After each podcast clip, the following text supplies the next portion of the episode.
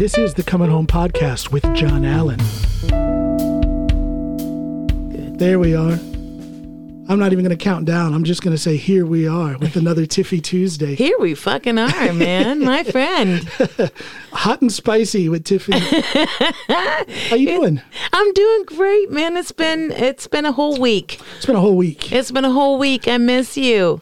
You know, we, we do these episodes and we chat a little bit on social media and there's a phone call every once in a while, but I could hang out with you every day. I Every mean fucking day. Me That's comes from too. the heart. You're just fun. You're just fun. It's just so sad that we live so far apart. Or it's, it's not so far apart, but it's far enough apart where my electrical car can't get to you.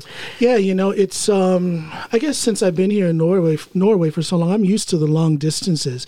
Uh good lord, when we were living up north, um for me to get to the one gym of mine was out on an island. That was like an hour and 20 minute drive. Did you have to take a ferry? I drove that son of a gun. You drove There was a that son of tunnel. There's a tunnel that goes uh, under part of the fjord. And then there's a bridge from the mainland over to Skjervøy. No shit. So that was my that was my drive. You know what? It, you know what? It always kind of makes me giggle that people who go to the gym, they first of all drive to the gym, and then when it comes to getting to the gym, depending on what kind of gym you have, they will take the escalator to get to the fucking gym. And I'm like, what are you doing? You're like wasting half your your exercise time.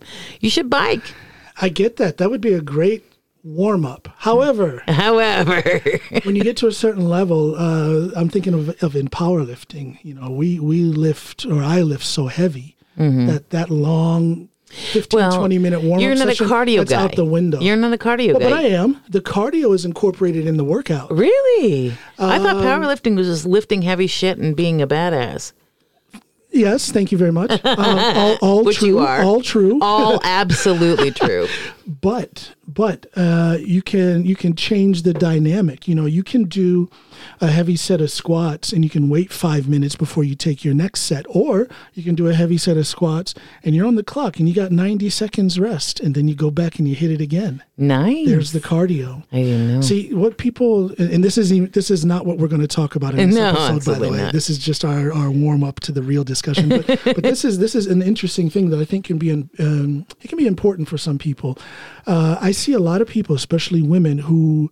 Um, you know, they'll go and they'll jog on a treadmill for like 45 minutes and they'll consider that a warm up before they do their strength training. right. That's what I used to do, actually. are- yeah, I was always trying to do cardio first and then lifting. Eh, well, you should flip it. Really? because when you burn up so much of the the, the glycogen, the sugar, Yeah. to make it to say it simple, the sugar reserves in your muscles. excuse me, in your muscles. Uh, I'm way past adolescence.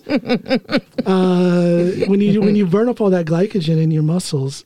And then you're going to try to lift. Well, what fuel do your muscles have to go on? None. Usually by the time I start doing my power, So- my quote unquote powerlifting, whenever I lift the, the 10 kilo weights or whatever, uh, yeah, usually by then I'm already exhausted. Well, there you go. You've burnt up all your energy reserves. So then when you start lifting weights and your muscles have nothing to go on, you're going to burn muscle. That's your fuel that you start burning. So if you flip it and if you train your strength training with intensity, that means a moderate to heavy weight Right. with short breaks, you will find that you don't really need you you you can get by with doing maybe 15 minutes of sprints. Good, because I fucking hate running. Who doesn't? you know, it's horrible. It's a terrible. It's it's torture. I only run for beer, to be honest with you. I I I am a member of the Hash House Harriers. I don't know if I've we've spoken We about this about before. Yeah, we talked about this before. Yeah. so I'm a member of the Hash House Harriers, but we only run for beer. I mean, like we run to find the beer, and if there's no beer in, There's no running. if there's no beer near, There's no running. there's no running. There's no hurry. I got no place to be. So I don't really particularly like the cardio, but I was always taught that you should do cardio first who to get your, your, who was your coach? I want to go shake him up a little. Kjell André. Hey, Kjell, Kjell André, Norwegian guy, Andre. obviously.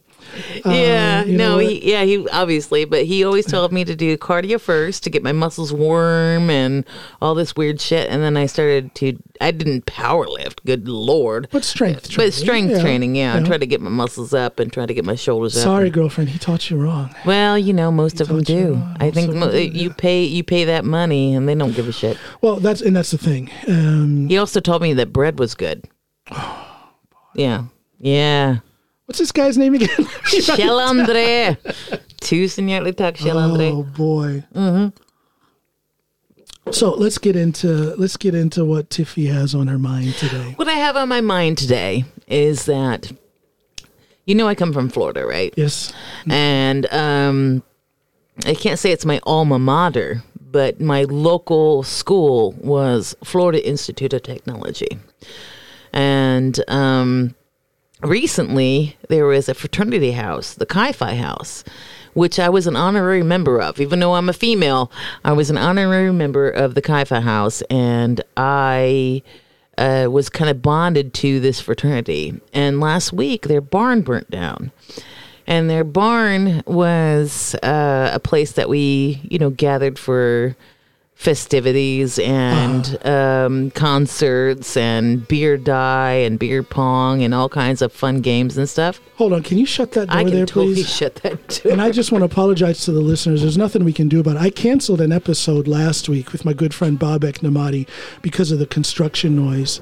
Uh, we have some people rebuilding a house across the street, and then another two blocks away, they are digging a new tunnel for a new train line. Oh, good lord! And it's just so loud. It's been that way for a couple of weeks. Do they do those explosions? I hate the explosions. Yeah, and, and just the it's just a weird drilling. It sounds like they're right outside the door, but it's actually two blocks away. I got PTSD, right?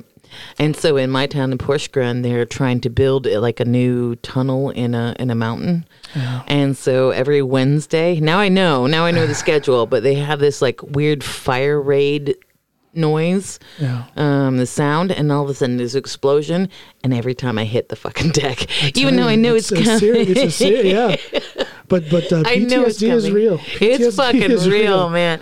I hear that that it feels like a you know, an, it's this air horn that goes off and then boom, and I hit the deck every fucking time. Even though would you think know you, it's I know it's- what it is, but it just it's that reaction that's burned into you from the trauma. Oh it boy, is, hit the deck. it is. But anyway, yeah, the Chi yeah, back house. to the Chi Phi house. So back to the Chi Phi house. no So the, explosions there.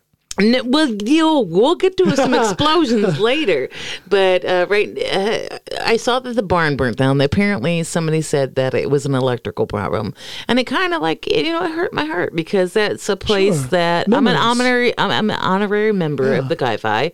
Uh, even though it's a fraternity, I was a Chi Phi mom because I always patched up the kids when they did something stupid. Because let's just be real, college kids do Uh-huh. Stupid Oh, yeah. shit, I remember. right? I yes. I bet you do. And what college did you go to? Ohio University. Ohio University. Were you a member of a fraternity or? Oh God, no. No, so you didn't do the whole Greek thing. It was a big turnoff to me. Yeah, yeah, yeah. It really should- was. Yeah, it should be.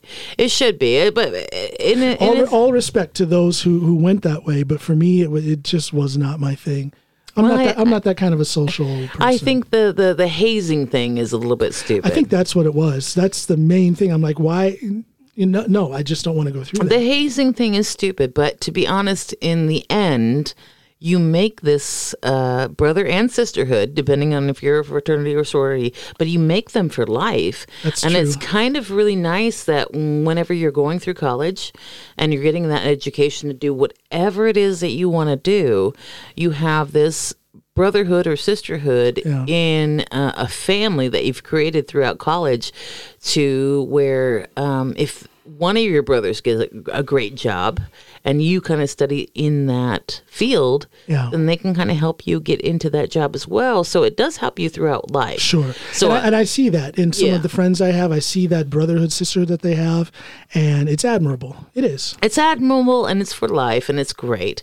Uh, uh, but that's not something that we have here in Norway that I, I kind of noticed. So that was the whole um, thing that clicked with me when I saw the barn burning down. I kind of missed my days back at the Chi Phi house, Yeah. playing beer pong, beer die, um, patching up wounds and stuff like that. And it started Patching up wounds. patching up wounds, dude. Dude, okay, so. you got to tell me. about I tell you you can't just by that. uh, patching up wounds, etc., etc. that these college kids, they're in their early 20s. What did you do in your early 20s? Yeah, but okay. Well, Okay. We're skipping over that. but no, no, no. well, well, We don't wanna talk about no, that. Mm-hmm. I'll, I'll, no, I'll tell you about my college experience. But but I um, I guess I never thought that there would be a function in a fraternity There is a huge that you would have function. to have a. Uh, Believe it or not, not only is it a huge function in the brotherhood or sisterhood uh, with the sororities too. Let's not leave the women out too.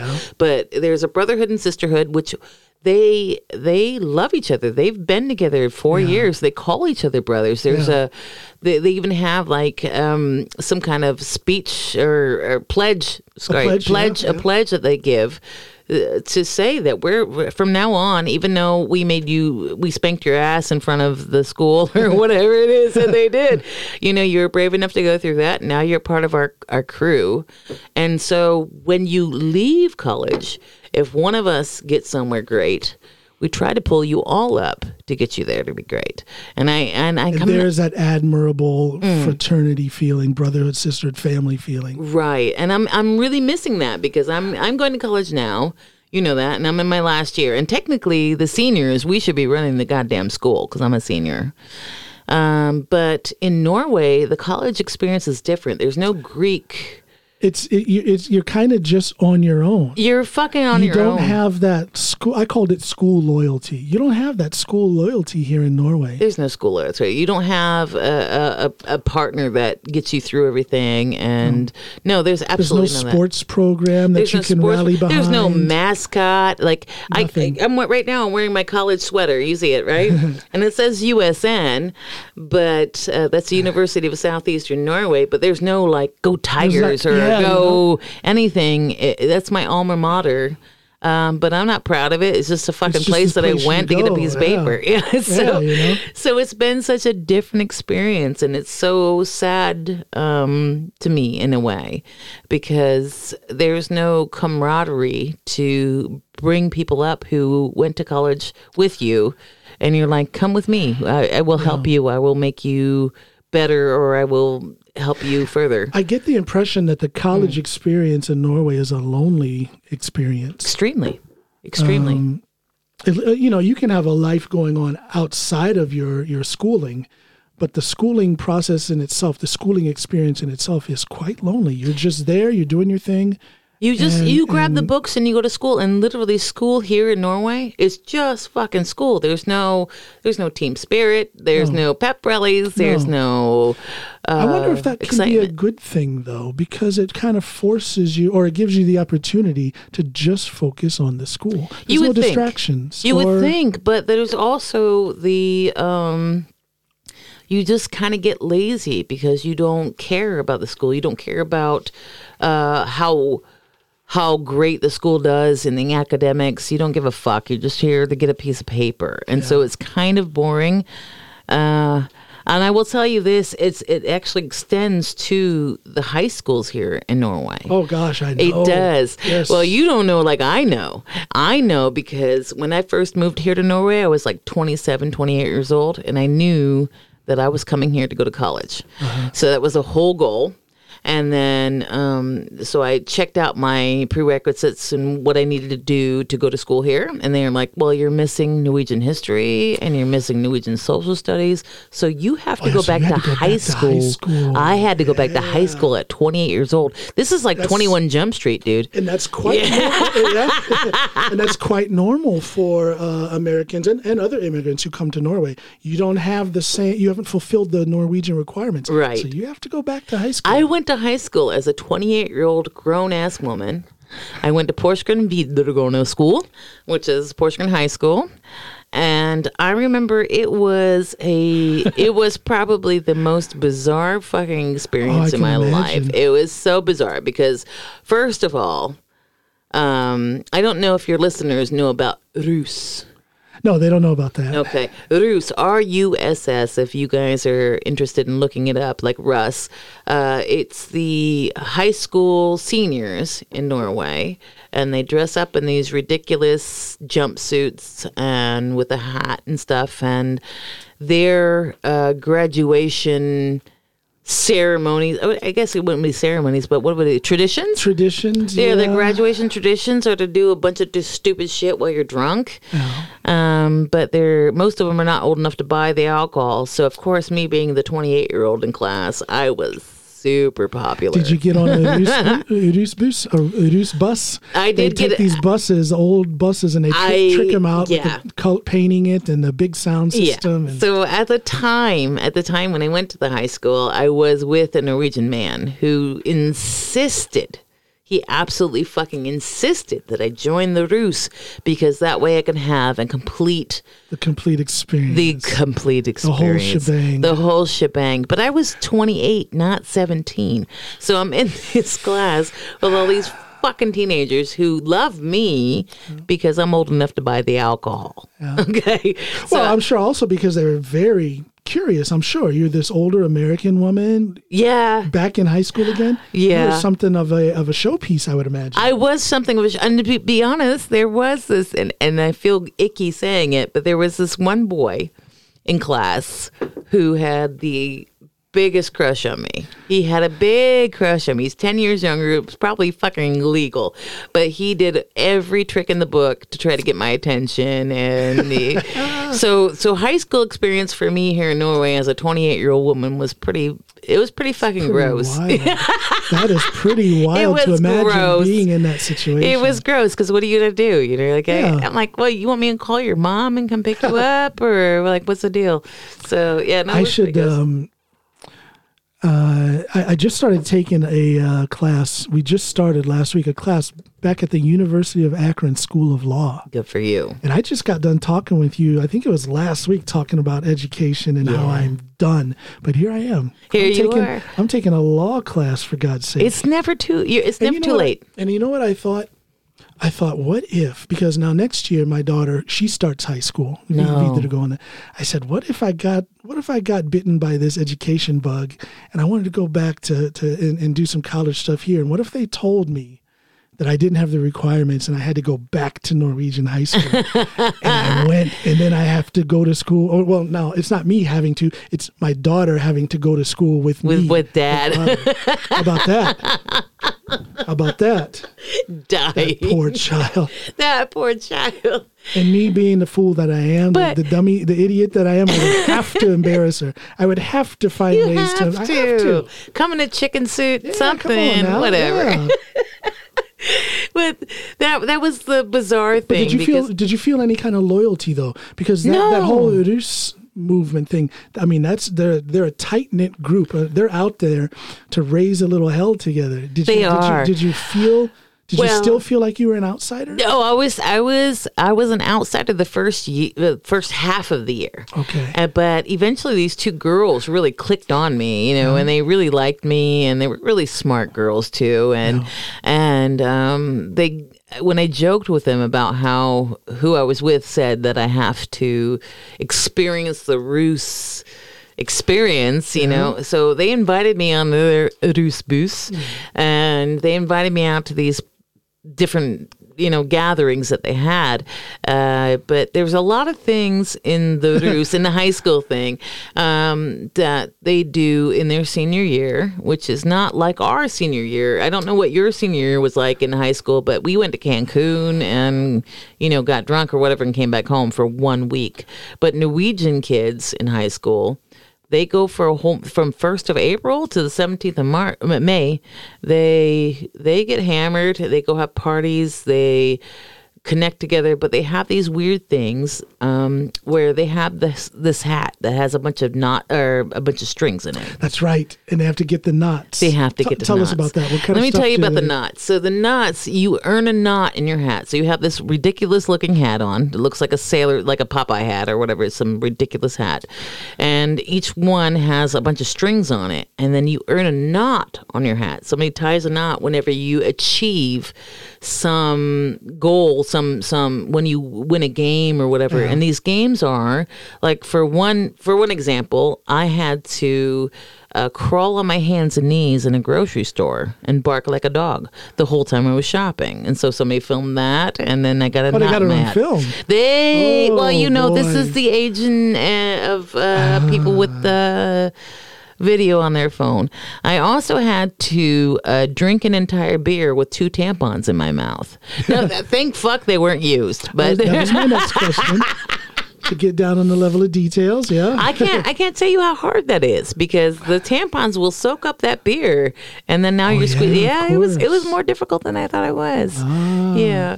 So, but the isn't the whole thing with the getting the knots the, the the tasks are progressively difficult or progressively gross or embarrassing Uh, gross each one is worse each one is one worse. is worse than the previous. Yeah, there's. I think there's one where you have to get arrested. You know, There there's. was, I remember Snoop telling me about there's you, you had to you had to kiss a police officer. Yes, I did that one too. I did. I kissed. I kissed a police officer. I crawled into a uh, grocery store on my hands and knees like a dog. I drank a beer with two tampons in my mouth, and um, the last one I did was you have to eat an entire hamburger in one bite. That was hard. you know you as you as you tell me all of this stuff Uh-huh. i am comparing it with not with my high school years but with my college years Right. and there we go with the difference because again after norwegian high school then you go to this university or college and you just don't have that kind of No, stuff there's no because it's fun all there. business you're just there to go to class That's and then it. you leave That's it. And it's so sad. And then, and, um, you know, I don't have any pride in the college that I go to. You know, people ask me, you know, what's your alma mater? I'm like, this school, you know, and I don't have like a go Tigers or go Right. Panthers or anything like that. So the feeling of school, there's no, um, connection right to to your classmates there's no connection to your school there's no pride in where you went So, so is that a benefit or is that something you miss? In other words, the benefit could be that you can just focus on your schoolwork. That's true. That's a, that's a benefit that I can just focus on my schoolwork and I can just uh, you know get shit done. But at the same time, you know, um, when I'm done with college, you know, who's going to lift me up? You know, is there any brotherhood? Where- where's that network? Because we're all studying the same fucking Yeah. thing right now. Like right now, I have a class and I'm studying IT, and so every other student with me is studying IT. And usually in the States, you know, when we were studying something uh, and somebody got a great job, then they'll be like, you know, this company is hiring. Come Yeah. come work with me, That brother. network, that, the network. that sorority or fraternity network. We're missing- helped, helped open the pathway to a job and a life and a future. which is heartbreaking that I don't have that, and especially now as an immigrant here in this country. I was kind of hoping for that. I was kind of hoping for the the connection, the brotherhood, the sisterhood, where you know, okay, we're we're working on the same goal here. Um, we're trying to do the same job. You know, you get a job somewhere. Will you help me? Uh, that's that's a no go. That's not a thing. What would it take to start some some kind? I don't know if you could call it a fraternity or sorority, but what what do you think about doing something to start a similar I organization? actually tried. I actually tell tried. I tried to start because I love water polo. Water believe it, polo, really? believe it or not. That's different. And with my short ass, believe it or not, I'm pretty good at water polo. She, she's a tiny little. Thing, I'm a people. tiny little thing. I'm five foot one, but I love water polo. And so I did my first year of engineering school when I went there. Uh, I started a water polo group, and a whopping three people showed up. So Three. Three whole people. That's not even a team, man. It's not even a team. So it was kind of heartbreaking because there is no connection to the school. There's uh, there's no connection to want to be a a part of anything. And I think it's that way because the Norwegian college students don't have an interest for it. So then the question would be if you're going to start something like that, how can you awaken their interest or how can you create an interest? I don't see how it can be done. It's so foreign for them. It's a foreign concept to them. It's a totally foreign concept. It is because there there is no. I mean, we go to school, we go to class. Some of us, I mean, most of us, especially this year with the with the Rona um, spreading everywhere, uh, most of us are not even going to class. So we don't have any connection to each other whatsoever, unless we're in the study group together and we only talk about the project. Well, Well, well, here's the thing. Uh, with that law class I'm taking, uh, like I said, it's in the University of Akron, which is. uh, I was actually born in Akron, but I was raised way out in the country. But because it's at that school, I've reconnected with a handful of high school classmates, and we are already working. In fact, one of them, I don't want to say his name because it's not in the box yet or in the bag yet, uh. but I'm probably going to have him as a podcast guest in within the next week. That's going to be rad. So I'd it's getting back in touch with that old. So we're going to hear school about what what John was like in high school. But you know what? I can I can tell you because that's a real short conversation. I was not in the loop. You weren't. No, I was a star football player. I kicked ass. I was one of the best Yeah. uh, to ever come through that school. Thank you to Coach Jeff Data, who Thank you, told Coach. me that I was the best. to ever come- he told me that in a phone conversation, so I thank him for that. But I so I had that, but socially, Yeah. No? you know why? You know No why? shit, You know you? why? You know why I think that was. Why? Now, for those who Oh, she Lord. sees I'm rubbing my the skin on my arm, I'll say it. I'll say it. It's because I was the black kid, and You because wait, wait, wait. that, You you said the word. I was the black kid. Were you the like only black kid we in the whole two. school? We were two. Shut in- the in front my- door. Uh, What's a buddy- football team buddy- with about black dudes? No, that's, that's, I'm just joking. Yeah, but you know I'm what? Just joking. just joking. no, Bill Burr has a great. I know. Great. Have you I was that? thinking Yeah, about yeah, that. No, it's Yeah. fun. I, I love it. You can, I, I joke about that kind of stuff all the time in my in my Mm-hmm. stand up routine. But but I was, um, I can I can remember throughout my entire from the very first day I went to that school system in third grade. That's when we moved from Akron Right. to uh, to my town, Norton, Ohio. Uh, from the very first day, and then repeatedly, in varying frequencies, but repeatedly all through my years, all the way up until twelfth grade, uh, until after twelfth grade, I got the, I got that reminder that you're the black kid. You're the black kid. This is your place. This is not your place. Did you, know, these- grow up in a those- predominantly white Oh, they were very white. That's it. They we, we were the yes. You were in it. Oh Lord, honey, you was in Crackertown. I'm sorry, Connecticut being. and I'll, and I'll say and I'll say this just to just to give it a little little bit of, of nuance and a little bit of the dynamic. Right. Uh, you know, it's not like they were burning crosses uh, uh, No. all over the town, but they threw the N word at me. No shit. Sure, they did. At least up until I got big enough to to whoop. Uh, This, you know, whoop this was that like in the 90s, or what were we talking about I here? graduated in '87. oh, you're old. I'm 51. I'm 51. Look I keep forgetting. Beautiful skin, black on black. You, it's that lotion. It's that It's that lotion. It's that lotion. lotion. You know, I still laugh about that. I still, you are lit. And I kid you not. Tiff, Tiff is the first white person to ever ask me, "Hey, you got any lotion I can use?" I'm ashy. You- she's- Listen, she's- she's ashy. hashtag white people get ashy too. We get ashy as fuck. I do. I'll never forget that. First time you came here, and the, one of the first words out of your mouth, "Hey, you got any lotion I can use?" I'm like, I know I like this woman. I know I like this woman. No, so so it wasn't. You know, there there were no cross burnings and, and things like that, but there was uh, a, certain amount of overt, uh, indisputable racism. Absolutely. That's awful, man. I, I can't, I got to be honest, man. I can't.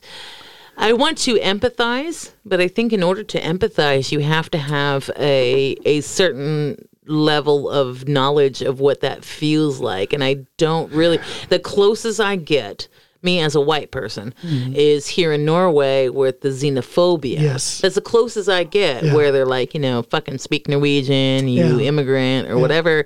Yeah. But you know what? Uh, Or not getting hired because I have a weird last Right. name or something Right. like that. Right. But I cannot imagine what it's like to be also a black man in this country. So then there's that that, exponential. racism, that overt racism, but also that little the, the little hint of racism that I experienced yeah. consistently up through the years put such a it's like a governor on an engine. It just it just put the brakes on Right. my my uh, enjoyment. It put the brakes on my social development as a, as a as a preteen and a teen. So do you find it to be like a downfall that you grew up in a predominantly white neighborhood? Would it have been there, uh, been better if you grew up in a predominantly black neighborhood or You Latino know, or? you know that's a good question. The- But my answer is I, I had the upbringing I had, and, and and here I am. yeah, You know, um, looking at our old neighborhood, I thank the good Lord that my parents got us out of there when they did. right.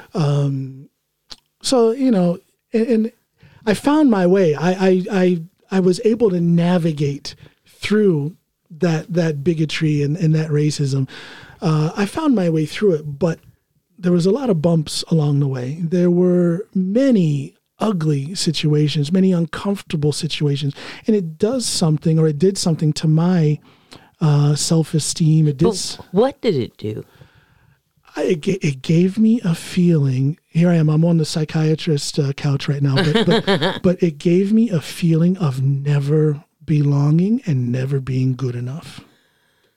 Yeah. Oh man. But there's a positive side to that. That frustration, that feeling of not belonging, that feeling of never measuring up, Right. it totally fueled my athletic career, if you will. yeah.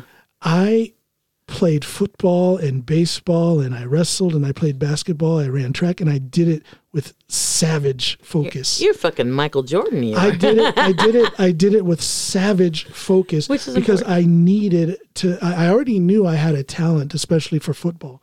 So it forced me uh, that that all that negative stuff outside of football forced me to to to try and make up for for, for it by excelling in in football. so it it it it, uh, I had coaches. I had coaches in baseball. See, I, now I'm getting fired up. get fired. and I, and I think about this stuff all the time. I, I, I've mentioned it a couple times on my podcast that I wish some of these adults, whether they were coaches or teachers, and, and I'm social media friends with with a f- handful of my teachers, and you guys know who you are, and I love you, and and you guys were a positive influence on me. But there were other coaches and teachers who had to have seen this bullshit and they said nothing. They they did nothing. nothing. They gave me no guidance. They gave me no comfort. They didn't correct those racist little little bigoted kids who are, well, I think some kids when you're at a, when you're at a certain age, you it's impossible for you to be a racist, but you're being taught how to act Absolutely. like a racist.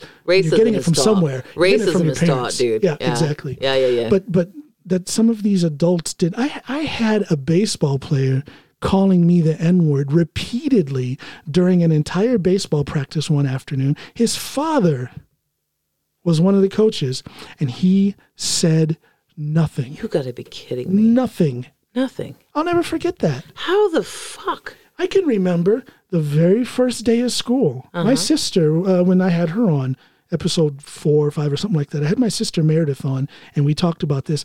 Our very first day of school in third grade when we moved there, um, the bus pulls up, and as the doors open, we hear these kids chanting on the bus. We didn't really didn't really make out what it was, and I can remember walking up the stairs onto the bus, getting in, and I can hear them very clearly. And those kids were saying, "Ooh, ooh, ah, ah, send them back to Africa." Ooh, ooh, ah. That's what those kids were saying on that bus. We, being, you know, I was what seven or eight years old. My sister was was Holy uh, was um, six or seven years old, a year younger than me. We didn't get, you know, we had never experienced racism before. So we didn't get it. We just thought it was cool that all these kids were together and chanting this. We started chanting it with them, having no. No. idea. I'll never forget it, having no idea that those kids were putting that on us. We're chanting that because John, we were there. I'll Your, never forget your that. listen's can't see my face right now, but my jaw It's- fell down it's- to it's- the it- floor. yeah, and, and, and my, my sister and I, we talk about that all the time. How sad is that?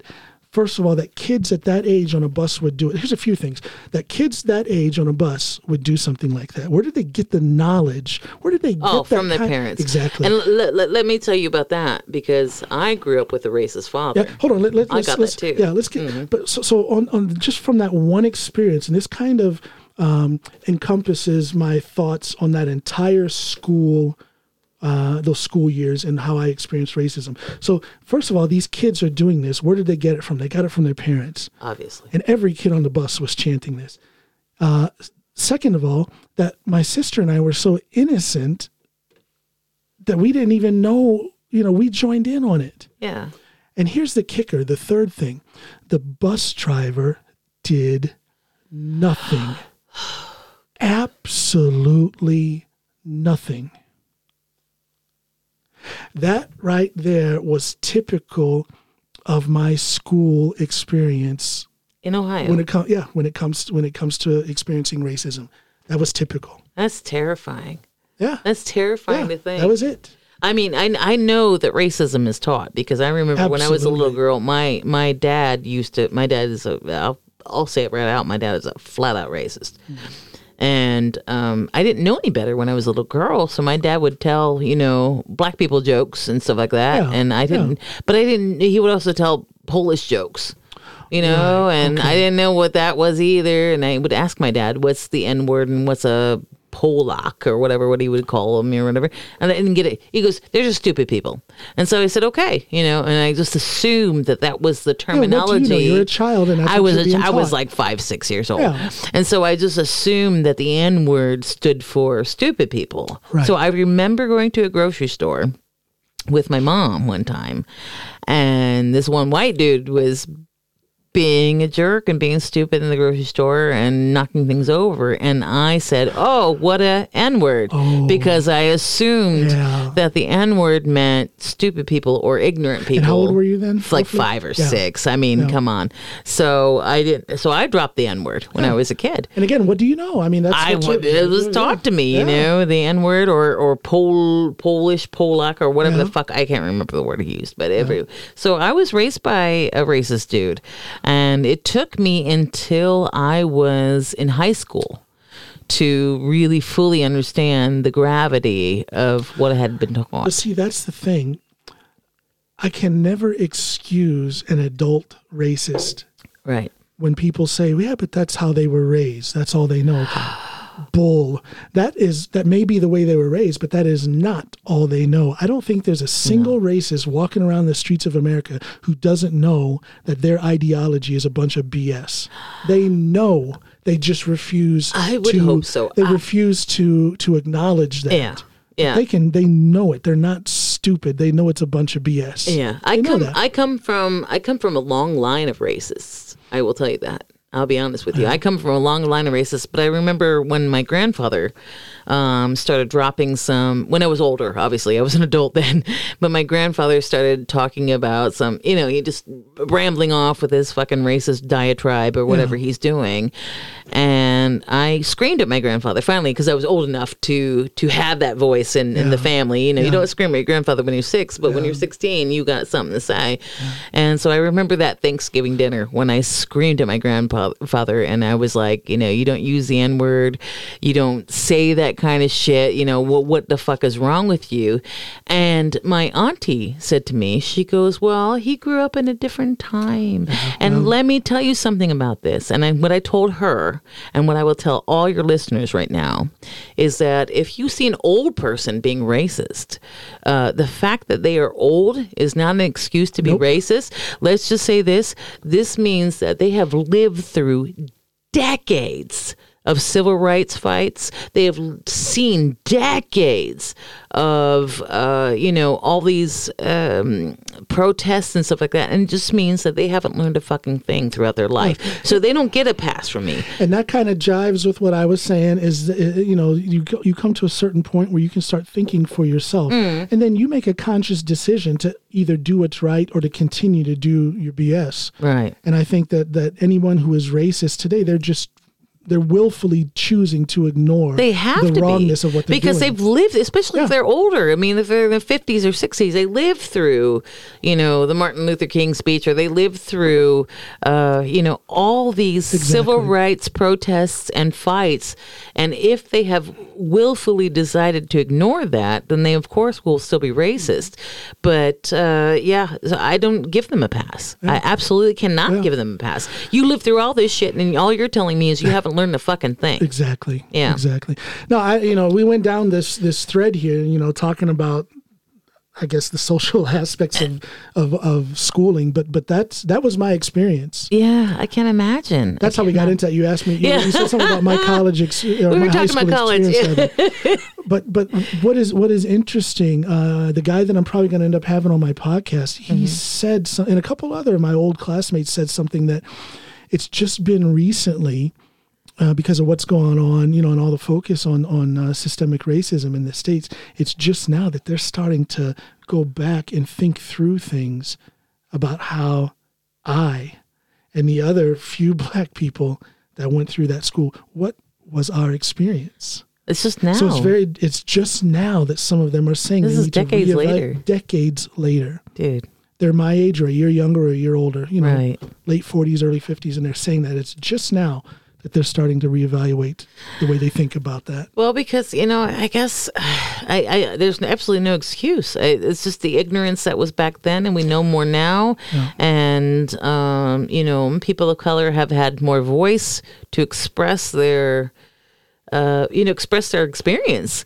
Um, because when you're raised with a racist parent like I was, you know, uh, obviously I never talked to a black person to, at least in my younger years. So before I was like six or seven, before I went Well, to that's school. the thing. You didn't have any experience I didn't to say have anything it. against what you were being taught. No, Yeah, I didn't have it, and and so I didn't have any any other side to it. It's just well, when your daddy tells you something, and that's the fucking truth. Yeah. So so I was scared of black people my first couple of years, but I remember, and I will always remember this young boy when I was in first or second grade. His name was William, and he was a black boy, and he was the black boy in my class. You know, because I went to pretty much a fucking cracker ass school. yeah. So I went to a white school, and I remember William was in my class, and he sat next to me, and um, he asked me to borrow my brown crayon because he wanted to. We were coloring faces, and all he had was the peach or the white or whatever, and he asked if he can borrow my brown crown, and I said why, and he goes, well, because I wanted to make it look like me. And, and and for some reason that moment it clicked on me that we weren't given any brown crayons in that classroom. He we had peach, we had white, we had um, even some yellows and oranges and stuff, Yeah. but we didn't have any brown crayons. And the thing is, is a lot of people will try and trivialize that, but when you put that up on top of every other negative experience that black people are going to experience, especially at that age, because of the color of their skin, that means something. That they don't have a brown. They don't crayon. have a fucking brown crayon. And I remember It thinking, like, why don't we have a fucking a brown kid. crayon? It- yeah. It was the most ridiculous thing in my head because I'm like, obviously, if you look around my classroom, most of us are white. We had like one Hispanic person and one black kid, William, and there was no brown crayons. And I'm like, what the fuck? Yeah. And I remember that was the day that I, I it kind of clicked to me that it was. a, it's a, it's accumulation of experiences like that, and Mm-hmm. it happens time after time. You know, different things, but small things, but Mm-hmm. different things, and a lot of them. It will do something to that black or brown child. It's got to. But I can't imagine it because I'm white. You know what I mean? I can't. I can sympathize. Uh-huh. Uh But see, the problem is, is that white people, uh, too many white people, will just totally throw that statement out the window. Right. Oh, come on, John, that's not such a big deal. It is a big deal. It is. It Like I was a big deal to my six-year-old self, or six or seven. It was a big deal that he leaned over and said, "Can I have a crayon that I can color my own skin color?" And I was like, And "Why don't so you have easy. one?" If that was Yeah. the only experience that that kid had, then okay, he'll get over that. Right. But when it's that little experience, and then another one, and then the girl who, who says she loved to date him, but she can't because her father. Father, oh, let's go there Oh, too. boy. Let's go there. I remember being so in love with this black boy in high school. I was so in love, but I W- William was it? No, it wasn't was William. No, no, was the, okay, William later. was like in, when I was seven, you know. right, okay, but so now now I'm in high school, school. in Florida, and I was so in love with this black boy. I was. He was. Do you have a Jheri curl? What what year was this? uh, this was. I'm younger than You're you, younger than. John. We didn't do the Jheri curl. There's no plastic on our sofa. right, okay. but no, he didn't have a curl, but he did have a flat top. Remember Kid and Play? Yes, I do. Word. Fresh bit Prince of Bel Air. Yeah, he that nice. Play. He had it all straight and tight. You know what I mean? but So I was you like that? Okay. I was so in love with him. I was so in love with him. But I remember that um, I wanted to go ask him out on a date, and all the girls knew I wanted to ask him out on a date. Uh-huh. So they, of course, told him she thinks you're so cute and whatever. And then he came up and asked me out on a date, and I had to tell him no because uh, my dad would kill me if I brought a black boy home.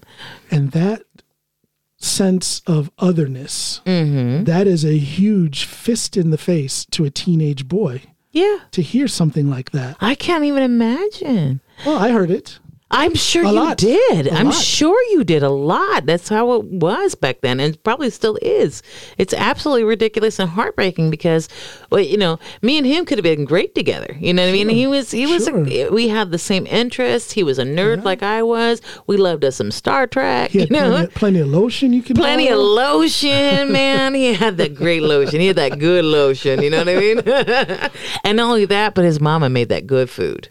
Of That soul food, and I love soul food. Because you know I, I do have black folk in my family, so Yes, I do. I You have am an uncle, right? Oh, I have an uncle, yes, and I I know all about the pork chops and that the and the collard greens and all that stuff. His mama made the good food, but uh, yeah, I wasn't allowed to, or well, it wasn't that I wasn't allowed to. It's just that my father taught me so much racism Yeah. that I knew that if I asked him, "Can I go on a date with this boy?" you knew it I already be- knew it was going to be bad, so I just already shunned him. Not shunned him, but uh, kind of dropped him immediately because I knew my dad wouldn't accept it. And that's and what so girl tragic. wants to go yeah and what girl wants to go through that well, the, what girl wants to clash with their father at that age At that age, yeah, because what they say is that the parent of the opposite sex of you is going to be the most influential person in your love life later on. So, like you, John, your mom, however you and your mom got along, Uh-huh. it would tell you what kind of woman you're probably going to date in the future or whatever. Right. And so, my dad was my opposite sex, obviously, and uh, he was so racist that I was so afraid yeah to. oh that's just terrible It was terrible because then you're you're you're skipping me out on a huge population Yeah, of great yeah. dudes. You know what I mean? But the but the beauty of that is is that you were you, you, got to the point where you thought for yourself. I did. I got lucky. I got I don't know lucky or whatever, but I just got I got wise. I guess you can say. It's just that whenever I finally broke myself free of the family, I left when I was sixteen. You know, I left the house and I went to well, the see, it's a personality trait. You have that sense of adventure, that sense of individuality Mm. that was strong enough to where you could break away from your. But not only that, but I always, I always knew it was wrong, John. I always knew, even as a young girl. Like I said, you know, Yeah. seeing William in my, you know, when I was seven or whatever, and and I loved, you know, William and a and a brotherly way. And after that, I kept all my black friends secret. Yeah. I did. I kept all my I black friends. Oh, yeah, it. I kept I all my black it. friends secret, but I did have black friends, and um, you know, uh, it's. Uh, I thought for myself even from a young age, but I was too afraid to speak out to my parents because how does a young kid do Yeah, that? exactly. How does it? How does a girl, especially a girl who has a father who is like that, how does she go against his wishes? Mm. You can't. how does she argue for what she wants and what she thinks is right? Yeah. That's a difficult situation for a teenage girl to be in. It was a very difficult situation, but and now now as an adult, I look back and I am ashamed that I didn't speak up in the times that I probably should have or whatever. But then I also understand that my my youth and my um, you know, I was so young. What am I supposed to say to my parents and how am I supposed to fight them? They're feeding me, you know, whatever. and so I do take that into regards, but there's a lot of regret in my youth that I didn't speak up more than than I probably should have, especially in these times now that racism is really in the forefront of uh, our government. yeah, right but now. you know, it's it's it's so easy to go back and regret that you didn't stand up and you didn't say this or that or the other. That you did do this, that, but you know, you're in the life that you're in now, I am. and and uh, you just got to start, you know, dealing with what's in front of you now. Right. I I I used to beat myself up all the time and think, why didn't I go to? Okay, the teachers didn't get involved when Mm. I felt they should have. So why didn't I just speak up and tell them? Right. Oh, see now you're beating I yourself the- up. exactly, Yeah. yeah. And, and I and I can't do that. I got to stop that because, you know, when it's all said and done, Uh, I think I'm a good guy. I think I'm a decent person. You're a person. good man, yeah. And, and I and I'm and I, I think I'm living a good life. Mm-hmm. So I can't I can't hold on. Yeah, do I have anger about those days? I used to. Hmm. I used to be very angry. Uh, I was a very angry, even though it didn't manifest its, itself, Right. except for in, in athletics. But I was a very angry preteen and teen. I was. I can imagine. Um, so, I, but but I got over that. I'm, I'm over the anger. Uh, but what I'm working on now is is getting over the frustration. It's almost like I've removed myself from the situation and I'm seeing it as another kid, another teenager who has experienced that, and I feel sorry for that kid. oh yeah, yeah. You're you're looking outside yourself. Exactly, and I need to stop that because I feel I don't know I, I don't know how, how to analyze it completely, but I feel that that way of dealing with it is holding me back in some way. Yeah, it could be, but it could I- be your way of processing it. I mean, I know that you know I've been through some trauma in my life, and uh, in the trauma that I've been through, you know, sometimes when I'm sleeping, Yeah, uh, I see that trauma happening again, Yeah. or whatever. But then I'm a third person. I'm a third party. I can see it physically from the outside, and that could be a great way to work through it. To be honest with you, is is if you're not uh, mentally in the situation and you can see yourself outside the situation, seeing it from the outside, Yeah. you might get a different perspective of what had happened, and you maybe might. that's my brain is just trying to do the best, deal with it in the best You're way just possible. working through it, man. You're working through it, and that's trauma for you. That's that's a, that's a key point in trauma is that you revisit that situation. It's kind of PTSD, man. I got to be honest with you because I have PTSD, and I know that every once in a while when I'm sleeping or sometimes when I'm just sitting on the couch, I have these flashes of memories of what had happened, and then sometimes I have these flashes flash of memories of what I should have done when that happened Yeah. and I didn't do that. So then you feel the guilt and the trauma That's all over again. definitely what I'm going through. Not, uh, you know, That's PTSD, man. yeah, absolutely. Yeah. It's um, it's real. It's real. and it and it brings forth a very physical rea- reaction. You know, I can get the cold sweats, I can get the higher heart rate, I can get the adrenaline rush, I can get the feeling of fear. uh-huh. Uh, It is. It's a fight or flight situation that Yeah. you feel in a status of calm, which you can be sitting there at dinner and all of a sudden you get the, the heartbeat going and the sweats going. And then all of a Yeah. sudden there's a fight or flight, even though there's no reason to run. There's no danger right there in the middle Yeah. of where you're at. You'll get that feeling. And PTSD is no shit, which makes me even more pissed off. Not to get political but you know how I do. Uh, you know, Trump was t- calling uh, military people yes. losers and suckers Yep. This week. Yep. Did you hear any of that? Yes, I did.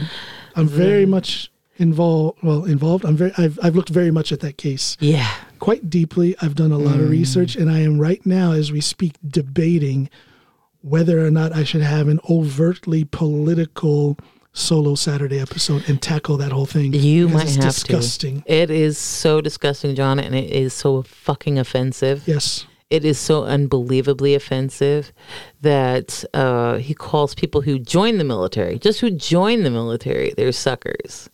And then the ones who die, they're the losers. Yep.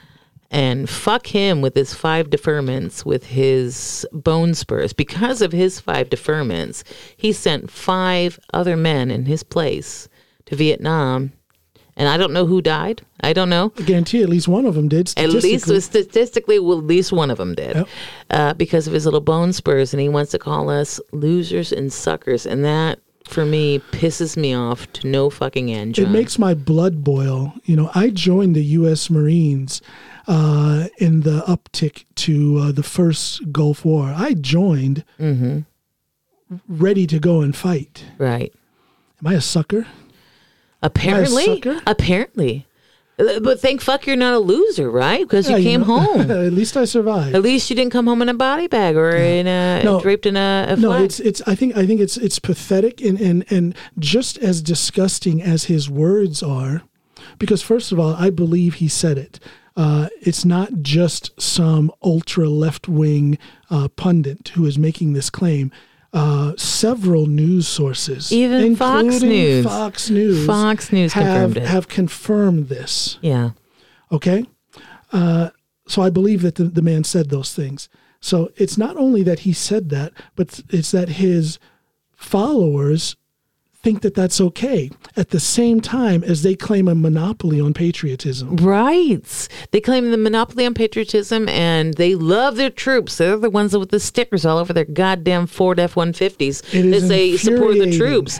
But if you support the troops, then you will support them not dying Thank and you. you. will honor them, not Thank you. call them suckers and losers. This is Thank like the most disgusting fucking thing because, you know, people like us, we, we, we signed on and we knew what we were signing on for. Yeah. We did it for because we loved our country and we wanted to do something um, to support our country, and then to call us suckers and losers, especially the ones who who died out there. Yeah. I mean, you know people who died. I know people who died for sure. And it's, and it's disgusting that they give him a pass on this. they do. But I hope, I hope, you know, it's still early. It's only been a few days that this information has come out.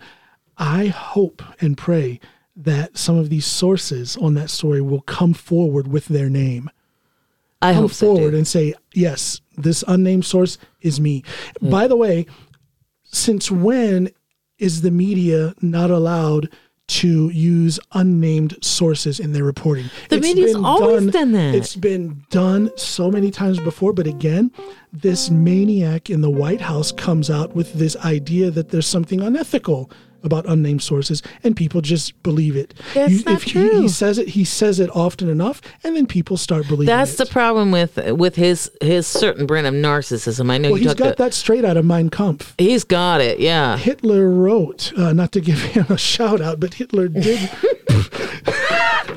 but he did write. Sorry, I was drinking my tea. He did write. Shout out to Hitler. Woo! All right. but he did write in Mein Kampf, and I'm paraphrasing. I don't remember the exact uh, way he phrased it, but he said that if you want to control the masses, you tell them your lie, you say it loud enough, you say it often enough, and then they will accept it as the truth. This is true. That is exactly what this man is doing. Well, not in comparison to that. Also, Hitler also had the um, he he did the same tactic of talking about how the media were liars. You know, he he said that was it was all fake news with him too. If anybody checked him up on it, that's this is like the typical narcissistic game. You know, it's you don't believe your eyes and ears, only believe what I say. He said that literally, Yeah, word for word. He did say that. did he? Yes, Mm. absolutely. Way back in the beginning of his presidency, he said something to that effect. Uh, yeah, you don't believe what you see on the news. Don't Yeah. believe it. It's not the truth. It's not the truth. Oh, good lord! I mean, these people have degrees. It is some fucking creepy shit. This whole George world that we're Orwell. living in. Oh my god, it's it's terrifying. It is. You got me worked up on this. I episode. do. I got you worked up. And do I need to? Do, should I apologize that we came away from the original topic? No, you know why? I We think we went kinda- we went somewhere great. I think we went somewhere important because I was just talking about how, like, I was just going to talk about how my friend Stefan, um, my friend, shout out my friend Stefan from Chi Phi House. You know about the college experience of. Uh, here in Norway, there's no fraternity, there's no parties, there's no fun, there's no connection or whatever. And then I remember back in, you know, the Chi Phi house, back in FIT or whatever, that, you know, my f- friend Stefan, uh, he used to work at this fireworks place. Yeah, I think it's called Phantom Fireworks or something. You know, one of those big Yeah. chain stores where they sell fireworks. warehouse. And he worked there. And then one time, like they were closing down the shop, and so he brought home like ten thousand dollars, not kroner, ten thousand dollars. That's like a hundred thousand kroner worth of fireworks to the Chi Phi house. And then we just pour gasoline on it and set that shit on fire. And then you know that's a great time. We don't have. That's nuts. So I think we went on to more important topics, John. right, right away. Yeah, besides, you know, doing uh, keg stands and shit like that, you know, I think we went somewhere Well, I- great. well, there's something. I, I, I get a sense of freedom. I get a sense of relief when I talk. Uh, now that I spoke about, uh, and, and we talk about this, uh, or we've we've begun to talk about this uh, off the air. Uh, you know, working on my my book that I'm going to have So to dig up. Oh yeah, me too. I'm so excited That. I'm going to have to dig up. You know, some memories and some feelings and Because stuff. I, I don't know if your listeners are, are, are quite aware, but uh, you asked me to be your ghostwriter on this book, Yeah. and I am so excited, um, really excited. But I'm going to ask you some hard questions, John. Sure, and I want you to. Yeah. Yeah. You can use this stuff that we've that I spoke. You know, that's material for the book. Uh, this I've is open here, stuff, yeah. but I'm going to ask you some hard Sure, shit. You know, some hard shit that because Sure. when I when I write something, when I write a book, when I do an interview, when I write any kind of article, uh, you know, I'm I'm not exactly Jim Acosta or anything, but I do go into the Barbara Walters. Yeah. no, um, but that's what that's I exactly what I shit. want. Yeah. and and that's been what has held me up. Um, I've been I've been starting and stopping this book projects, f- yeah, for years. for too long. But I, I, for me to actually sit down and write it is too. It's been too uh, emotional. but but when I sit and I and I talk to you, uh, for those who are listening, basically what I'll do is I'll talk to Tiffany or I'll go on the microphone and I'll record myself telling my story. I'll send that off to Tiff. so um, that seems to be easier. I think so because Maybe because it's the, the, the it, it's a it's a time issue. When I'm speaking, I'm just getting it out. Whereas if I sit and write, I have to actually think about it. Right. And that's been too much. And you have to stop about, you know, Yeah. are my paragraphs great? Did I put punctuation here or whatever? Right, But it's right. better if you just you just tell me your stories. And uh and, well, that's know, one of them. yeah. my my that's part of it actually you know is, is my experience through uh through my entire school years Yeah. And uh, you know what i think those years also put a big big damper on my college experience With the high school years? sure Yeah. remember that was years of me feeling like i didn't belong that i wasn't good enough Right. uh, it made me feel isolated socially and i took all that with me to, college, Oh Yeah. man. took it all with me. I did not enjoy my time there like I should have. But you know, was it uh, because I want to hope. Me, I want to hope. You know, I'm just a white girl, so I don't know. But I want to hope. I want to hope that when you go into college, people are a little more enlightened, and people are maybe a little less under the thumb of their parents, their racist parents, or whatever. And Yes. then maybe at some Yes. point, I'm will. not saying as a freshman, but maybe by the time they become seniors in, in college, that maybe they've met enough black people or colored people in some way that they can get to know them and have a connection. Like I don't I don't know because like I said, I grew up with a black uncle, so I don't even though I had a racist dad, and obviously my uncle and my dad did not hang out, but you know, but my racist uncle or my racist dad and my uncle was uh, my black uncle was like my favorite uncle, and so he taught me as it, from a young age a little bit about the culture. I mean, like you know, he taught me about collard greens. You know, he taught me about how to make the good food and how to dance. Even though I'm a little white girl, but I still And, try to and then just being around him, I'm sure you just you you you know by osmosis, you just kind of brought in I a did. a lot of knowledge just by being around. Yeah, him. because he also brought me around his family. You know what I mean? And so I was invited, quote unquote, to the barbecue. bar- literally, I yeah. was literally invited to the barbecue. And let me tell you something about the fucking barbecue, white people. White people. If you haven't been, if you have not been invited to the barbecue, get yourself invited to the barbecue because there's the electric slide. The whole goddamn family, like four or five generations out in the yard dancing together and having good food and stuff. Like I can't I couldn't imagine why there is hatred there because what a fucking great time I had and great people and so it's, it's People stop talking about politics if people put their racism aside and just sit down and talk with the other side. You will see. Mm-hmm. Take you a will minute. see that there is no difference. well besides the food the food Besides- is amazing. food. White folks need to work on that. But, uh, it might sound racist but black people make good food and they make good food. but no, the um, those those school years for anybody, not just for me, No. but I think the school years for ev- anybody are quite important. That is when you are getting your feet wet socially. That's when Hmm. you're learning your limits, what you can and can't do socially, Right. where you fit in. Um, it's a process of maturity, I think. It is. And if something gets in the way of that, you're going to carry that with you for the for It's the rest of your life. But the good news is that while children are in school, while they are in school, they're not under the thumb of their parents at that moment. So it's possible that they can There's branch out. There's yeah, a potential that they can, um, you know, uh, blend themselves in with a group of people Yeah. that are different culture and stuff. And that was my also another saving grace. Besides having the black uncle or whatever the black family, but at school, that boy William, and uh, when I was seven, I remember him very well. and then uh, growing up through school, uh, you know, just getting to blend together with different people of different colors and races and stuff. Going to a Jewish bat mitzvah, going here, you know what I mean, and Yeah. doing all the different cultural things.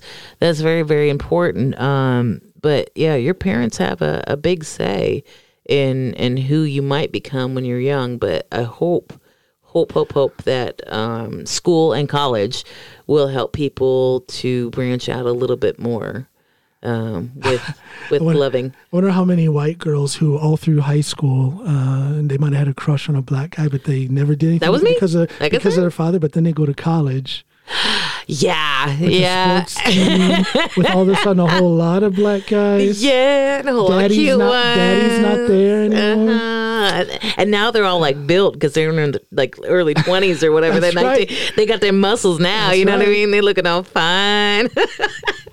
I was uh, I was a running back in high school and college, and and in in yeah, I think I was in, I was 11 years old when I started lifting weights. Eleven when you Yeah, yeah. Shut the front door. Get Yep, the fuck out of here with that years old. bullshit. 11 years Is it even old. healthy to start Sure, lifting weights when you're 11? Absolutely. Really? Yeah, yeah. Okay. Okay. Um, oh, So by the time I was like a junior in high school, I was thick and muscular and lean. you and, was and, thick with a double C. and then I and then I go to college, and then you start lifting weights with even more structure in college Yeah. and stuff. And yeah, you know, You was thick with a double C, baby. Get that Ah, booty out there.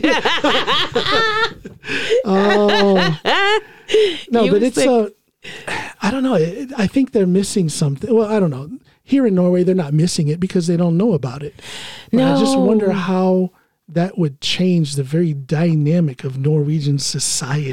But, you know, if that was also had- another interesting thing that I was thinking about in co- college here. That I'm in college here. I mean, I'm I'm literally in school with like probably ninety percent blonde hair, blue eyed, Aryan looking motherfuckers. You know, Mm-hmm. and and so there there's very little. um you know, diversity at school. There are some of us foreigners that are there, but there's very little. We get that diversity in American colleges. We get it. We get it. Yeah. Which, but that's the whole thing that confuses me that we have the diversity in American college, but there's a lot more racism in American colleges. You would think that all that diversity would. I wanna would challenge you. Blend, yeah, challenge me, baby. You know I'm all about that. Mm. I have experienced, well, I was about to say I've experienced more racism here in Norway than I ever did back home. I have to think about that. But the Is it racism or xenophobia? That's the question because I even I experience Uh, Let me just- xenophobia. yeah, let me melt those two things those. together. Yeah. And I will slightly rephrase it and I'll say that the racism that I've experienced here in Norway is definitely more consequential Really? And the very fact that Snoopy and I were kept on three different occasions from buying the home that we wanted. Get Because the I'm fuck out of here. Three times. Yeah. Three times. And people say, "Oh, come on, John. How do you know that?" Well, we know this because, um, you know, I, I speak fluent Norwegian, Very. but I always speak only English with Snoopy. So we would be at these showings speaking English, and then the the the the um, the real estate agent or the homeowner, I guess they just assume that we cannot speak Norwegian. Ah, I'm yeah. a black guy. And we're speaking English, and Obviously. Snoopy is speaking the way she speaks English. It doesn't sound like a Norwegian No. speaking English. so they assume that she's probably a foreigner, maybe whatever, Yeah. you know. Yeah, yeah. So they say things Yeah. thinking that we don't understand what they're saying I love that one. and and and we had uh, one time um, uh, a lady said that she this is out at an at a farm way up in uh, in Lier, uh, the next county Yeah, yeah. over, saying that uh, whatever you do, do not sell this house to that so and so. Don't do that. I don't want to ruin the neighborhood. She said, oh Lord. and and you can't get around that. Uh, That's racist. I mean that that That's is- pure that's, that's, racism. there's nothing that's left to interpretation. No. No. Holy Um, shit. There was another one where it, it'll take a long time to tell the whole story, but let, let it suffice to say that the real estate agent blocked us from getting a home. And we know this because in the end, the home got sold to a friend of mine. not like a close friend, but I know this guy. Right. And he ended up getting that house. And then comparing what he said about what the real estate agent told him, Uh huh. it's quite obvious. Again, nothing left to interpretation that he blocked us from getting that home. That's cold blooded. And we put it together. Yeah. So, so, so. Dude. that's some consequential There stuff. is They're messing stuff. with where we are able to live and start our life. This is years ago when we were first getting started. Right, right, right. way. And that changes the stream, the flow of your the course of your life. That's some consequential stuff right there. It is because that's a big thing buying And a nothing, house. nothing like that has ever happened to me in the States. Huh. Never. So, do you think that perhaps, and this is just my guess because, like I said, I'm just a white girl. So, do you think that perhaps uh, both racism and xenophobia Played a part in that. come together and make this like perfect storm of Yes. hatred and fear Yeah, of the people because you not only are you black, Yeah. but you're also, also- not Norwegian. Exactly. Yeah. And so, so now you have this because I know I just I experienced this the the not Norwegian, you know, fucking speak Norwegian, you fucking you know little short person with hair, but I'm still white. Mm. Yeah. So people don't know I'm not Norwegian until I speak, and then they fucking know because you know I got an accent. Exactly. But you don't have an accent. But they do know that you're not Norwegian because you speak English to your wife, It's which funny. is normal. Yeah, it's funny because um, because I do speak very clean, straightforward uh, Norwegian. I can have a phone conversation that might go on for several conversations. You know, maybe it's something uh, to do with a you know a, a hospital or a doctor's office or or some business that we're going to do some kind of work with, and I speak with them, and I have no idea that I'm not Norwegian, at least no idea that I'm black, and then I show up there. And all of a sudden, the good cooperation that I and again, this is something that people they'll they'll try to just brush this. Oh, John, come on, you're too sensitive. Don't freaking tell me I'm too sensitive. When I walk into that doctor's office or that business or whatever, after having several phone conversations that have led up to that meeting, Yeah. and then all of a sudden, when they see me, it's different. the goodwill is gone. Everything. The cooperation is gone. The mutual respect is gone. They, you can't tell me you doubting Norwegian. You can't tell me that I am not experiencing racism. right. You can't tell me that. No, no, and you know, what? So- it, it made me it made me think about that picture. There, I took pictures this morning. Yeah. This morning, uh, at the train station in my little town, Porsgrunn, because I was coming up here to visit you, and there was a sign that even said "Racisme fribi." Yeah, I It's that. what it said. You saw, saw that, that? yes. It's a racist free town, is what it says. And I remember I took a picture of it this morning that, because yeah. I'm like, that's bullshit.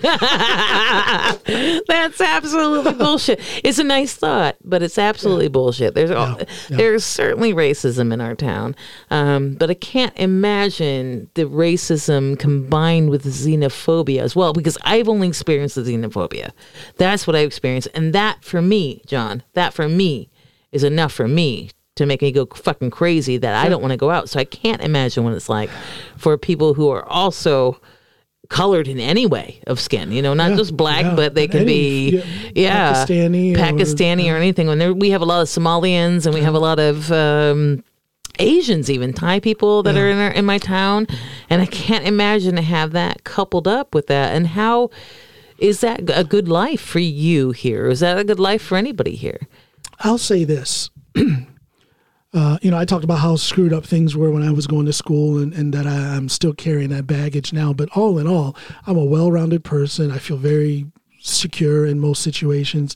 Uh, I'm smart, I'm well read, uh, and I was raised to be tough. Yeah. So that gets me through the crap that I see here when it comes to racism and or xenophobia. Right. I'm able to rise above it. It- you know, it'll it'll make me angry at the moment in the moment, or it'll hurt my feelings in the moment. Yeah. Uh, I'll be affected by it, but I'm able to internalize that and just keep on marching. You can just keep on marching without stopping and- and smacking somebody upside the fucking head because I absolutely can't. because I am the kind of person, and Snoop tells me this is to a fault. But I'm the kind of person who will go. I go out of my way to avoid conflict. Oh, God bless your heart. physical or verbal. Bless your heart. I go find it. out of my way and I just stay quiet. Really? Yeah. I am the exact opposite of you. Well, the, the, the, the detriment is when I can't control myself, Uh-huh. I go nuts. Oh, so you let it build, you let it fester for a little while, and, I'm then you talking like explode. this- I'm talking like this will happen like maybe once every three, two or three years. Oh, so you let it build that long, Oh, dude? No, no, no, Charlie. Oh, You gotta let let the fucking That's fumes what out every Snoopy once in a while. tells me that all the time. But I just I I I'm very conscious of my otherness. Mm. I don't want to be another front page story in uh, in VG, the, the big big Norwegian Yeah. newspaper. Varden's gone. yet another yet another immigrant goes crazy and does this. No, I I'm don't want to be that guy. I'm gonna be that girl. I'm I'm ready to go. Like Well, I- see, I don't want to be that guy, and, and I do everything I can to avoid conflict. Bless your heart, honey. Bless your. I don't know. I don't know what that's like. What I don't I have no idea what that's like because I am the first person to speak up. I'm the first person to holler. I'm the one that I holler at somebody that's not wearing a mask on the train, which I did this morning. Go fuck yourself. Get away from me, you infested fucker. So I don't know what that's like. Yeah. But I also have the added bonus of being white. Well, and oh, well, see, and there you go. There you go. I I I do believe. I, you want to know the latest, uh, the most recent experience? This was back in the wintertime. Mm-hmm. it's just funny. Snoop gets me in trouble. She she, she pushes me towards trouble all the time. Okay, Blame Snoop her. was driving. I'm sitting in the passenger seat, and we were in line at the um, at the Statoil uh, Yeah. gas station. This is before they went over to, or maybe they had gone over to Circle K by then. Anyway, we're at the gas station to wash the car, Right. the hand wash, not the machine wash. Right. And as we pulled in front of the, you know, the garage door was down. There was another car in there. Excuse me. And as we pull into the garage, there's another car, not really in line, but off to the side, kind of. So Snoop kind of gestures with her hand and the raised eyebrows. You know, uh, are you are you going to go? And Because no, Norwegians don't know how to queue up. they sure don't. They sure the So fuck the guy kind of just like kind of like halfway put up his hands and shook his head. No, which both Snoop and I interpreted as he's not in line. right. And again, there were no other cars even close to being in line. Right. So we pull up, and uh, a couple minutes go by. The garage door goes up. Another car comes out. Snoopy pulls in. And then here comes this guy. I'd say he was maybe 55, 55 years old, roughly. Comes storming up to the driver's side of the car, yelling. your side. no, no, I was in a passenger Oh, seat. were- Snoop was driving Oh, okay. Okay. cursing and saying, you know, what the heck are you doing jumping in line? I was next. And This is not the guy that we checked, you know, with the hand signals. This was somebody else. Completely random. And Mm. Snoopy was kind of, you know, she's tough. She's She's tough. even She- smaller than you. yeah. But She's she, more you know- feisty than I am. Oh, too. absolutely. Oh, yeah. So she's, you know, standing, you know, chest bumping with this guy. Fuck know, yeah. Yeah, you know, back off, you know. I would have held her earrings. Okay. so I, of course, my my my African Savannah lion, male lion, came into gear, and I come around the side of the car, stand between them, and without raising my voice, just as calm as I'm talking to you now, I say, "Why don't you step back, and you and I can talk about this." Right. Say I say this in Norwegian. Well, he steps forward to me. Actually, was standing on my on my toes with his nose like one Get half an inch away from me, and he starts cussing me out. You're a big dude, man. I, would, I wouldn't This is a step guy. to He's, you. he's he's maybe five years older than me, and he's he's he's far from strong or in shape. He's got to be drunk. No, no, I, no, alco- no alcohol on him. No, no, Really? no drugs that I could tell. He was just mad. Well, then of course he has to turn to the racist stuff. Hmm, yeah, you black son of a gun. What are you doing? Da, da, da, da, why are you jumping? And I'm like, first of all, sir, I didn't jump in line. I wasn't driving. As hmm. you know, my wife was driving. But you're not going to step up on my wife like that. Let's. T- and the whole time while I'm talking, uh, you know, through my hand gestures and, and movements, I'm slowly moving this guy back away from the garage. right. Good for you. So Snoop was able to close the garage and she's just washing the car.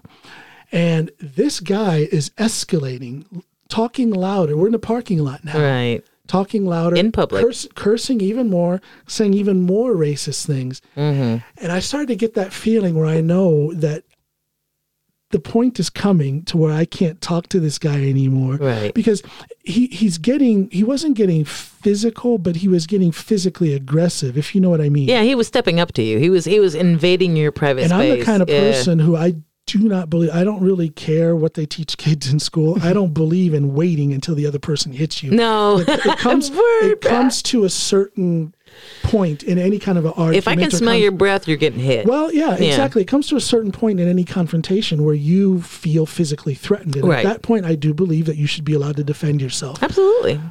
But, and all of this is going through my head. It may, might have taken a microsecond for this evaluation Mm-hmm. to go in my head. I'm like, I could put my hands on this guy and I can call it self defense. It probably would be self defense legally, Right. but I'm a big black foreigner. And in I the eyes of these white ass fucking Norwegians, you would have been so the aggressor. I, so I, oh. I did something that I am very proud of. At the same time as when Mm-hmm. I go over this incident, I wish I would have just decked the guy. yeah. But I'm very proud of what I did. I walk into the gas station, and this guy is like right on me, right in my ear. Dude. And I walk into the gas station, and there's like four or five people there. They've been watching this through the window. Mm. And um, having them as witnesses.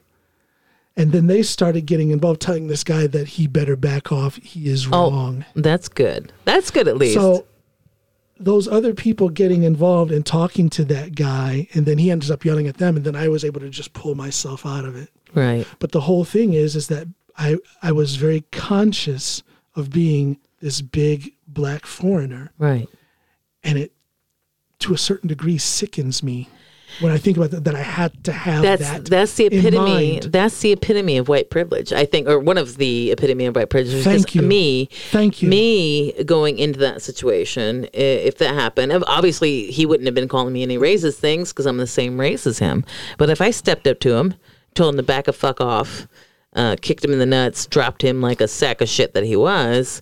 Uh, nobody would have batted an eye. But if you do that, you as a a big, I mean, let's just say you you got some muscles on you, man. Even though this guy was clearly the aggressor, obviously. I know it could very but easily then been you turned around. Yeah, you would have been the angry black man who, or the angry foreigner, depending on Yep. what what what. and I'm uh, not and I'm not going to no. give them that. But it sickens me, and it's incredibly frustrating that I even have to consider because that. I don't like I don't have to live my life like that. I'm I I don't want to say that I'm a, a contentious person or anything. No, but, but I, you'll I- stand your ground. I stand my fucking Sure, ground. Yeah, sure. and I'm not I'm not one of those people that use guns, man. I'll No, come yeah, and yeah, cut you. yeah. ground, yeah, talking- yeah, yeah. Yeah, you, You say stand your ground for for Florida, side. man. The I'm whole saying- George. Zimmerman thing freaks me out. But no. I'm saying you'll fight for your side. I will fight for my side on the argument, and I will step up to a motherfucker. And I, and even though I'm, I'm all of five foot one, you know, I will step to a motherfucker. I don't care, and I will tell them what I think about them. But I don't have the extra burden of thinking about the optics of it, of of where I am, and oh my God, am I this See, I have to have black? that- you I have, to have, that that, and so I. That's another side of white privilege that I don't think everybody really gets. And it. here's here's just to round off that story. Um, this was incredibly touching, and it made me really appreciate those people. But two guys, or I'm sorry, one guy, uh, his girlfriend, and the guy who was working behind the cash register, all of them gave me their without me asking. All of a sudden, I get a piece of paper in my hand because I had come outside. Finally, that guy left, and then I came outside Right. just to make sure he didn't try to go into the, the garage where where Snoop was washing the car. And then the the guy behind the the register comes out with a piece of paper with their phone numbers written on it, saying that if this guy tries to say that I instigated this or that I was aggressive, that I have them. That happened in. Norway. Yeah, right down the street. Actually. Strangers got involved in an Right. altercation in Norway. Yeah, Norwegians yeah, don't yeah, get involved in No, but they did- altercations. But they, they, they did that. And, and Really? it was incredibly touching. But at the same time, you know, I, I wish I could just say, wow, that was very touching, very nice of them. But at the same time, it made me sad that it had to happen. that they had to do that. They felt that. like they had to do that because Isn't that you're sad? the you're the black guy. That's sad. And You're the so- black guy, And it's so frustrating. Yeah, I, I, I think about that incident, and at the same time as I'm proud that I didn't explode, I kept it under control. I even put humor into it. At one point, when that guy was in my face, I said, "Man, I know you want to hit me, but I just want to hug you. I said, I Ah, said did that to you him. say- Yes. Yep. Yep. Said that to him. That was actually right right after we had come inside. And the other people I'm heard- yeah. that next time. Oh yeah, I said I know you want me to hit you. I know you want me to to. to I'm just gonna blow it, you a kiss. But I I, I want to hug you. I just want to hug you. So I'm- That's brilliant. So I'm, I'm proud of that, but it was You so should be proud because I don't. I don't want to say that I don't have that because I do have control over my emotions. I got times that you know I want to pop a motherfucker off and and I don't do it. But uh, like I said, you know, I got that privilege where I can let go a little. I can l- pop off that steam, pop off that that top of the the canister, and I can let some steam out more than you're allowed to. And the th- and the thing is, is is I remained calm through that whole thing, but afterwards I got the shakes, the heart started racing, Mm-hmm. Right. adrenaline, all that stuff, and I got so angry. yeah, because you didn't let it out then. Exactly. You swallowed that shit up. I can't imagine having to swallow that shit up daily. I couldn't imagine it because I just uh, you know, but I, I just don't want to be that guy. I don't want to be that angry black dude. I'm Yeah. not going to give them that. I'm not going to give them that. I'm just not. now the angry black dude is actually uh, it's a very uh, portrayed figure. I think in in especially the movies. Uh, Well, Whenever you have the the police chief. The police chief is always an angry black man, right? You Yeah, got the the lethal weapon, and yeah, you got all Beverly this. Hills Cop. Beverly Hills.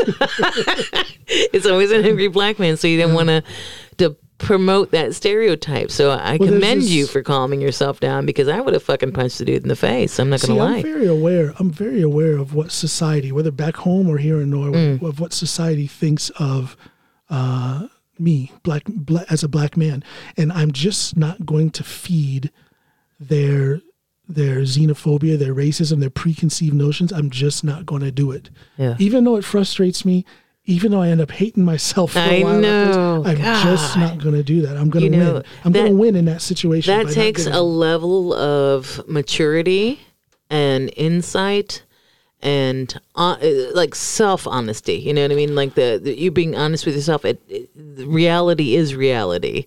Sadly, it is the reality. But you have that level of insight to know what reality is and to know uh, how to maneuver in the reality that you're in. Sadly, that you and have that's to do those that. but- that's those years as a cop that taught me how to maneuver and how to de-escalate. right. I don't know how to De-escalate. do Hello, modern police officers of today. De-escalate. Learn it. Learn it. but that is that is uh, it, it's during those years. Not to say that I handled everything proper, but it, I did learn the value, and I learned how to de-escalate through body language, through I- got I got to ask you now, Yeah, because John, yeah. because you are a massive beast of a man.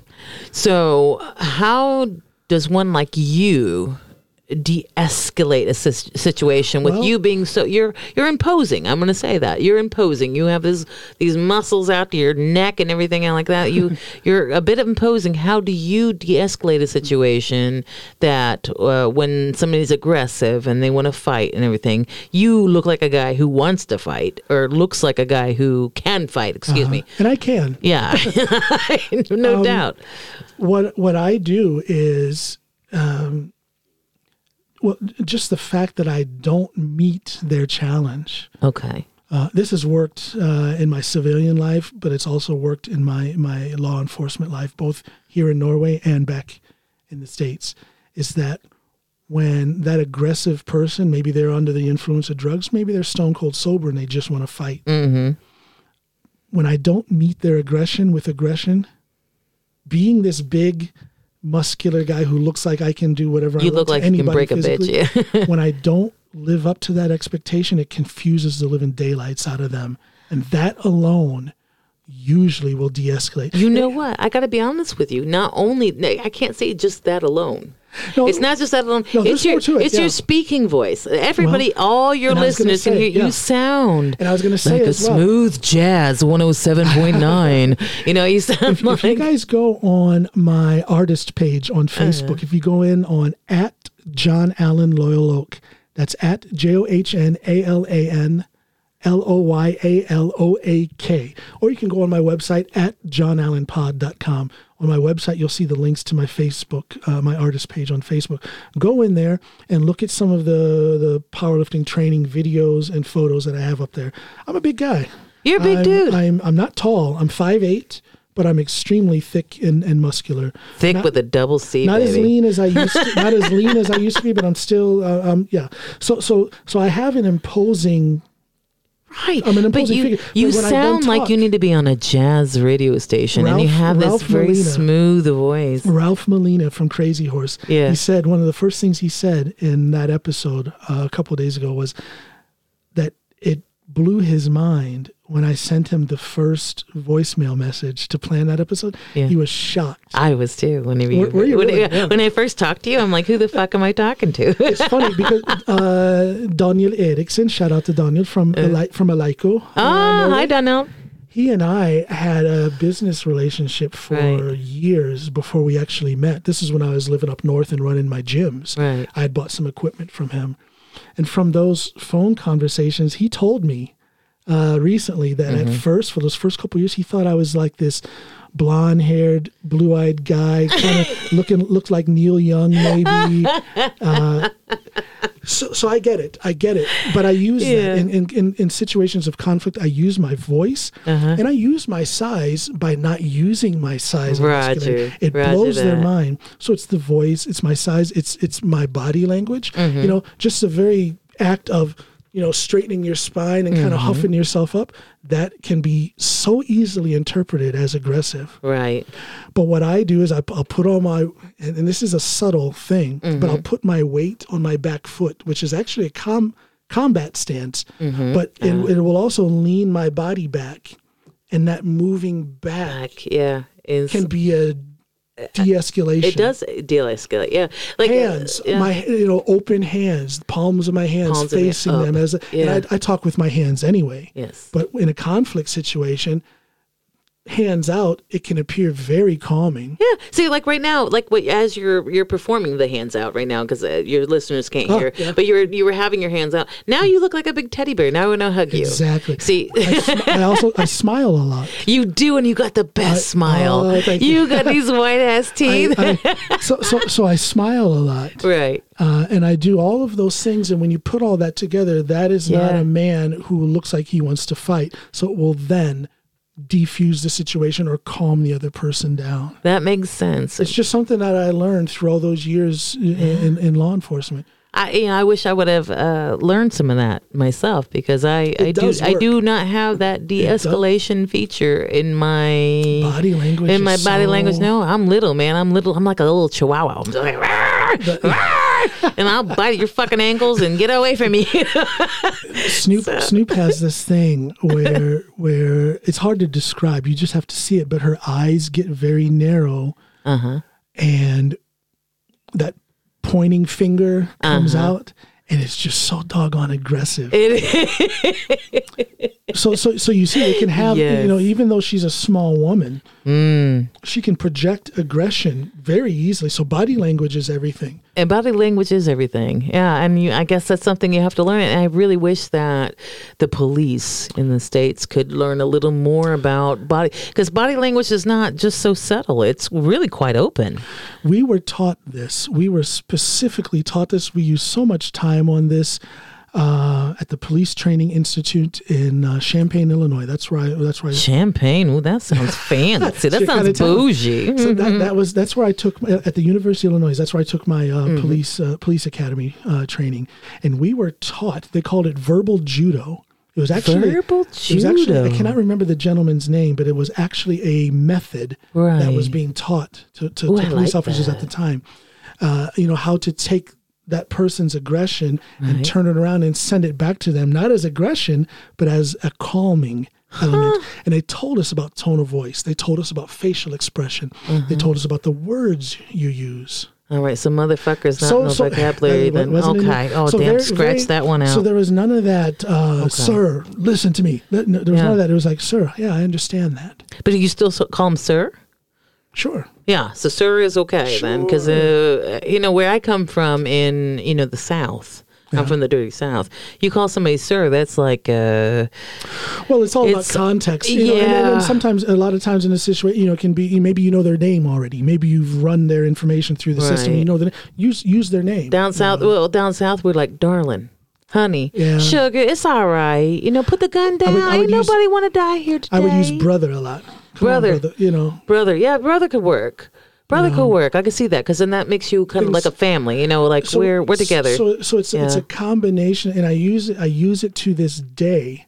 Mm. Uh, it's that combination of body language, the words, the tone of voice. Luckily, I have a soft voice. you do. and You that sound alone- like butter. See, and that, and that alone, butter. that alone dampens my imposing physique Yeah. if I wanted to. Yeah, because I got to be honest with you. The first time I I didn't hear your voice. I saw you first on Yeah. Facebook, and I thought you were going to sound like Deebo from Friday. Like, That was the first thought that I thought he's going to sound like Deebo. But then all of a sudden you you called me up, and Yeah. you sound to me immediately you sounded like some kind of uh, radio station DJ. You know, smooth jazz. Like I said, you know, just I talking had- to me in his sleep, and yeah. a friend of, a friend of mine told me that my podcast or my voice anyway would fit on NPR radio. Roger that, And or you s- ASMR.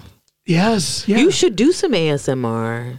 well, ASMR should give me a shot. Yeah, holla, holla. Because ASMR, all you got to do is speak silent, Yeah. rub them on. You know what? Um, I think we I think we talked about that before, and I, Right. I, I, I should give it a shot, but I, I don't know how to start. And to be honest, it's a little embarrassing. I giggle when I think about doing that.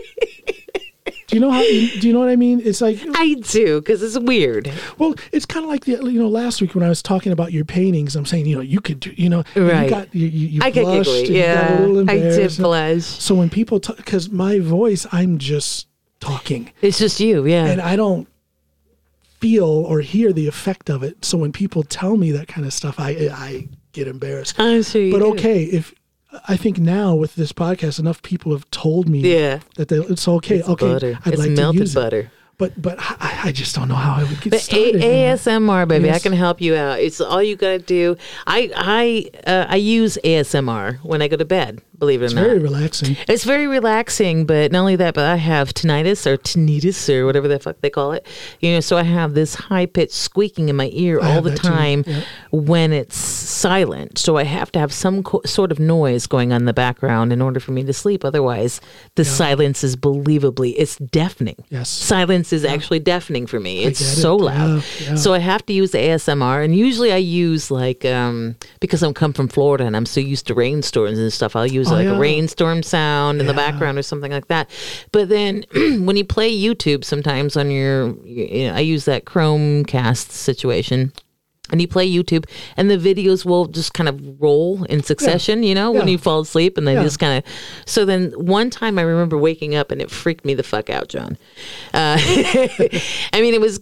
I can see why it's under. It's good for some people, but it freaked me the fuck out. I woke up at four o'clock in the morning because I'm old and I had to go pee, and then the the video, the video that was on was this guy. Um, he was young, probably like 19, 20 years old, and uh, the the the label on the YouTube video was "boyfriend whispers."